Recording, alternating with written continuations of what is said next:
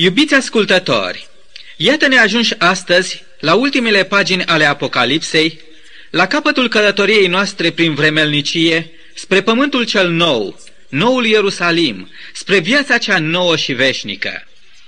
După mai bine de un an de studii din această carte inspirată, mă întreb, oare am înțeles noi pe deplin mesajul pe care Dumnezeu a dorit să ne-l transmită prin intermediul ei? Am înțeles noi că în spatele limbajului simbolic al viziunilor profetice primite de apostolul Ioan se află de fapt o întreagă istorie, plină de evenimente și fapte. Această istorie ne descoperă pe de o parte planul de mântuire a lui Dumnezeu, iubirea infinită a Domnului Isus Hristos pentru noi oamenii, iar pe de altă parte o istorie care ne descoperă drumul sinuos al bisericii sale prin lume – un drum plin de obstacole, încercări, ispite și lupte, dar care sfârșesc în cele din urmă în fericirea, pacea și strălucirile vieții noului pământ. Acest dublu aspect al istoriei ne-a fost prezentat de Apocalipsa sub forma unei serii de șapte viziuni profetice. Prima dintre ele este viziunea celor șapte biserici. Această viziune a început tocmai la data când a încetat viața și misiunea Domnului Hristos pe acest pământ iar încheierea viziunii este rezervată pentru acel moment când va începe veșnicia. A doua viziune, aceea celor șapte peceți, ne-a zugrăvit suferințele și chinurile mielului, dar retrăite acum de trupul bisericii sale. Când mielul a rupt și ultima pecete, pecetea șaptea, în cer s-a produs tăcere, iar îngerii lui Dumnezeu au pornit spre pământ spre a aduna pe toți cei credincioși. A urmat apoi o nouă viziune a celor șapte trâmbițe, care au sunat dinspre cer în auzul tuturor națiunilor pământului, anunțând prin ultima dintre ele că împărăția lumii a trecut în mâinile Domnului Dumnezeu și ale unsului său, și el va împărăți în vecii vecilor. Urmează apoi viziunea a patra, care așează o linie de legătură directă între cer și pământ, între Isus și biserica sa, între lupta din cer și lupta de pe pământ. Aceasta este viziunea marei lupte care așează în final în fața lumii și a întregului univers pe adevărații urmași ai mielului, rămășița, cei 144 de mii, păzitorii poruncilor lui Dumnezeu. Cea de-a cincea viziune ne descoperă cele șapte urgii ale lui Dumnezeu, care se vor prăvăli în chip nimicitor asupra tuturor vrășmașilor legii sale. În cea de-a șasea viziune ne-a fost descrisă nimicirea principalilor vrășmași ai Domnului Isus și ai aleșilor săi, și anume nimicirea Babilonului, a fiarei, a prorocului mincinos și în final nimicirea satanei, cât și curățirea pământului de toate urmările păcatului. Iar în cea de-a șaptea viziune, aceea cuprinsă în capitolele 21 și 22, privim la paradisul lui Dumnezeu restaurat și încredințat poporului celor credincioși. Cum spuneam mai înainte, ne găsim cu acest ultim studiu din Apocalipsa la ultimele pagini, la ultimele precizări, ultimele asigurări divine și ultimele apeluri. În emisiunea trecută am subliniat faptul că slava veșnică a lui Dumnezeu nu se va limita numai la noul Ierusalim, ca metropola pământului și ca simbol al bisericii celor mântuiți ci această slavă va umple întreg pământul, așa încât el va arăta ca grădina Edenului de altădată. Primul Eden a rămas pe pământ până la potop. Cu poarta închisă și cu acel înger păzitor barând calea oricui către pomul vieții, Edenul a rămas printre oameni un timp de aproape un sfert din toată perioada Vechiului Testament. A rămas ca o mustrare, dar și ca o făgăduință pentru toate generațiile de pământeni. Făgăduința Edenului spune astfel, Celui ce va birui îi voi da să mănânce din pomul vieții, care este în raiul lui Dumnezeu. Apocalipsa, capitolul 2, cu versetul 7. Dar să intrăm azi în cetatea noului Ierusalim, pe care apostolul Ioan a văzut-o în viziune. Să citim din capitolul 21, începând de la versetul 22, în continuare. În cetate n-am văzut niciun templu, pentru că Domnul Dumnezeu, cel atotputernic, ca și mielul, sunt templul ei. Cetatea n-are trebuință nici de soare, nici de lună, ca să o lumineze, căci o luminează slava lui Dumnezeu și făclia ei este mielul. Neamurile vor umbla în lumina ei și împărații pământului își vor aduce slava și cinstea lor în ea. Porțile ei nu se vor închide ziua, fiindcă în ea nu va mai fi noapte. În ea vor aduce slava și cinstea neamurilor. Nimic întinat nu va intra în ea, nimeni care trăiește în spurcăciune și în minciună, ci numai cei scriși în cartea vieții mielului. Și mi-a arătat un râu cu apa vieții, limpede precum cristalul, care ieșea din scaunul de domnia lui Dumnezeu și al mielului. În mijlocul cetății și pe cele două maluri ale râului era pomul vieții, rodind 12 feluri de rod și dând rod în fiecare lună. Și frunzele pomului slujesc la vindecarea neamurilor. Fiecare apă curgătoare de pe pământ, cât și fiecare copac sunt un fel de aducere aminte a râului vieții și a pomului vieții din Edenul pierdut. Întreaga tragedie a neamului omenesc s-a declanșat atunci când omul a mâncat din roadele pomului cunoștinței binelui și răului. Dar pe noul pământ nu va mai fi un pom al cunoștinței binelui și răului, ci numai pomul vieții. Isus este pâinea care s-a coborât din cer și tot el s-a numit pe sine apa vieții. De aceea atât râul vieții cât și pomul vieții vor deveni pentru cei mântuiți pe tot parcursul veșniciei sursa lor de viață. Și pe măsură ce locuitorii noului Ierusalim vor bea din râul vieții și vor mânca din cele 12 roade ale pomului vieții, ei își vor aduce mereu și mereu aminte de Isus, viața lor și de istoria mântuirii lor. Cetatea n-are nevoie de templu, pentru că Domnul Dumnezeu și mielul sunt templul ei. De fapt, închinarea adevărată nu este dependentă de prezența unei clădiri construite în mod special în vederea acestui scop. Ne aducem aminte, în acest sens, de cuvintele Domnului către acea femeie samariteancă de la fântâna lui Iacov, care a căutat să-și lămurească o problemă foarte dificilă. Părinții noștri, a spus ea Domnului Isus, s-au închinat pe muntele acesta. Și voi ziceți că în Ierusalim este locul unde trebuie să se închine oamenii. Femeie, i-a zis Isus, crede-mă că vine ceasul când nu vă veți închina Tatălui nici pe muntele acesta, nici în Ierusalim. Vine ceasul când adevărați închinători se vor închina Tatălui în duh și în adevăr. Și iată că, acum, acel ceas profetizat de Isus a și sosit. Cei credincioși vor aduce Tatălui și Mielului Ceresc o închinare care nu va depinde de un templu anumit, ci va fi o închinare bazată pe o completă părtășie de spirit și adevăr, cu Tatăl și cu Mielul. La fel, am mai citit că noul Ierusalim nu are nevoie nici de soare și nici de lună.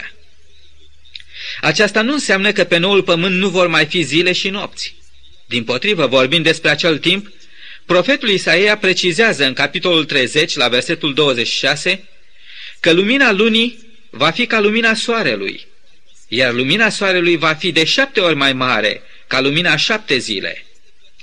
Da, noaptea și ziua vor continua să existe, dar ele vor fi atât de pline de slavă și strălucire, încât, comparate cu cele de azi, ele vor părea atunci ca o zi fără de sfârșit. Cetatea lui Dumnezeu, de asemenea, nu are nevoie să-și închidă porțile peste noapte. Noaptea este cea mai prielnică ocazie pentru hoți să opereze. Dar despre așa ceva nici nu se va mai pomeni pe noul pământ, pentru că toate lucrurile din tâi au trecut și nimănui nu vor mai veni în minte.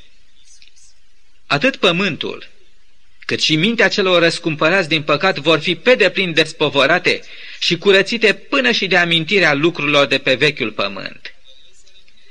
Tocmai de aceea, versetul 3 din capitolul 22 ne asigură cu tărie. Nu va mai fi nimic vrednic de blestem acolo. În continuare, începând cu a doua parte a versetului 3 și până la versetul 5 din capitolul 22, cuvântul profeției ne așează în fața cinci mari făgăduințe care stau deasupra tuturor binecuvântărilor și bucuriilor noului pământ. Vă invit să le dăm citire. Scaunul de domnie a lui Dumnezeu și al mielului vor fi în ea. Robii lui îi vor sluji. Ei vor vedea fața lui și numele lui va fi pe frunțile lor. Acolo nu va mai fi noapte și nu vor mai avea trebuință nici de lampă, nici de lumina soarelui, pentru că Domnul Dumnezeu îi va lumina și vor împărăți în vecii vecilor. Cred că ați remarcat prima făgăduință. Scaunul de domnia lui Dumnezeu și al mielului vor fi în ea. Notați, vă rog, a doua făgăduință. Ei vor vedea fața lui. A treia făgăduință spune, și numele lui va fi pe frunțile lor. A patra făgăduință, Domnul îi va lumina. Era a cincea făgăduință, care mi se pare mai deosebită decât toate celelalte, este aceasta, și vor împărăți în vecii vecilor. Cei mântuiți vor sta în preșma Domnului pe tot parcursul veșniciei. Dumnezeu cu noi a fost planul lui Dumnezeu atunci când a poruncit poporului Israel să înalțe un cort al întâlnirii. Emanuel, Dumnezeu cu noi, era numele pe care Domnul Isus Hristos a venit să-l poarte printre noi oamenii. Dar acolo, pe noul pământ, tot dorul inimii Tatălui Ceresc va fi pe deplin împlinit. El va locui cu noi. Noi vom vedea necontenit fața Lui. Aceasta va fi cea mai mare favoare a celor mântuiți. Aceasta va face din noul pământ un adevărat paradis. Parcă și aud glasul Domnului întrebând pe fiecare din sfinți.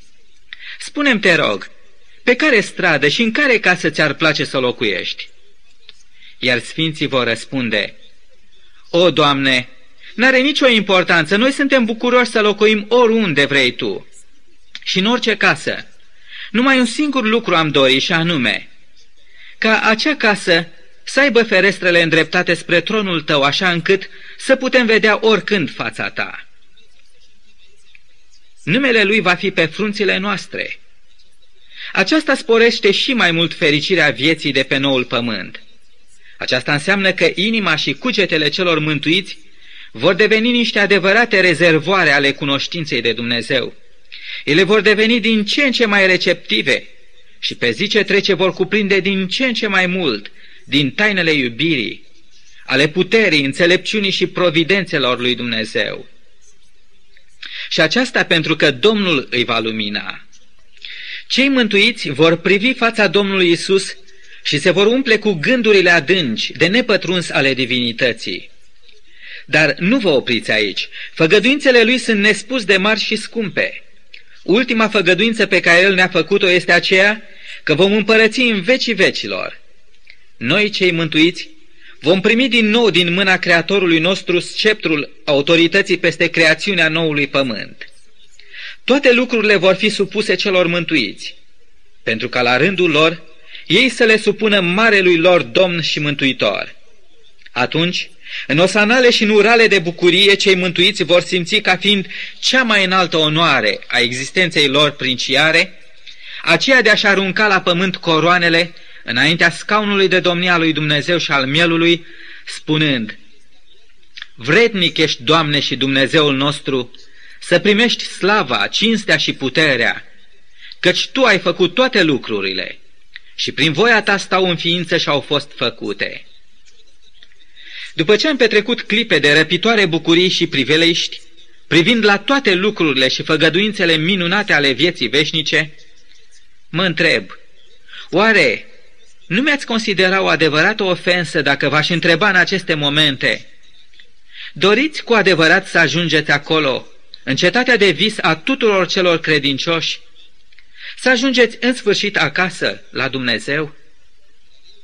Da, n-am nicio îndoială că aceasta este unica preocupare și ținta a credinței dumneavoastră. Dar înainte de a ne visa acolo, ajungi la capătul călătoriei noastre, să ne luăm timp să privim încă o dată spre cele ce Apocalipsa nu scapă din vedere să ne amintească de trei ori, în ultimele ei versete și anume, că nu toți cei care au pornit spre Ierusalimul Ceresc vor ajunge la destinație. De ce? De ce este întrebarea? Pentru că unii vor pierde din vedere sau vor refuza să ia în seamă toate punctele principale de reper sau condițiile. ale acestei unice călătorii. Permiteți-mi, înainte de a ne despărți și a ne ura unii altora, bun sosit la Marea de Cristal, să vă reamintesc aceste puncte de reper absolut necesare, așa cum ni le descoperă Cuvântul lui Dumnezeu. Primul punct de reper este acesta. Primește pe Dumnezeu ca Tată. Capitolul 21 cu versetul 7 spune astfel. Cel ce va birui va moșteni aceste lucruri. Eu voi fi Dumnezeul lui și el va fi fiul meu. Cuvântul lui Dumnezeu precizează în această privință astfel. Toți cei ce sunt călăuziți de Duhul lui Dumnezeu sunt fiii lui Dumnezeu. Epistola către Romani, capitolul 8, cu versetul 17. Simt eu această călăuzire a Duhului lui Dumnezeu în viața mea? Mă supun eu voiei sale? Este Dumnezeu Tatăl meu? Al doilea punct de reper este acesta. Pune capăt oricărui păcat în viața ta și curățește-o zilnic în sângele Domnului Isus. Căci cuvântul divin din capitolul 21 cu versetul 27 ne avertizează. Nimic întinat nu va intra în ea, nimeni care trăiește în spurcăciune și în minciună, ci numai cei scriși în cartea vieții mielului. După cum cel ce ne-a chemat este sfânt, și noi trebuie să fim sfinți în toată purtarea noastră. Al treilea punct de reper se află în încheierea versetului 3 din capitolul 22.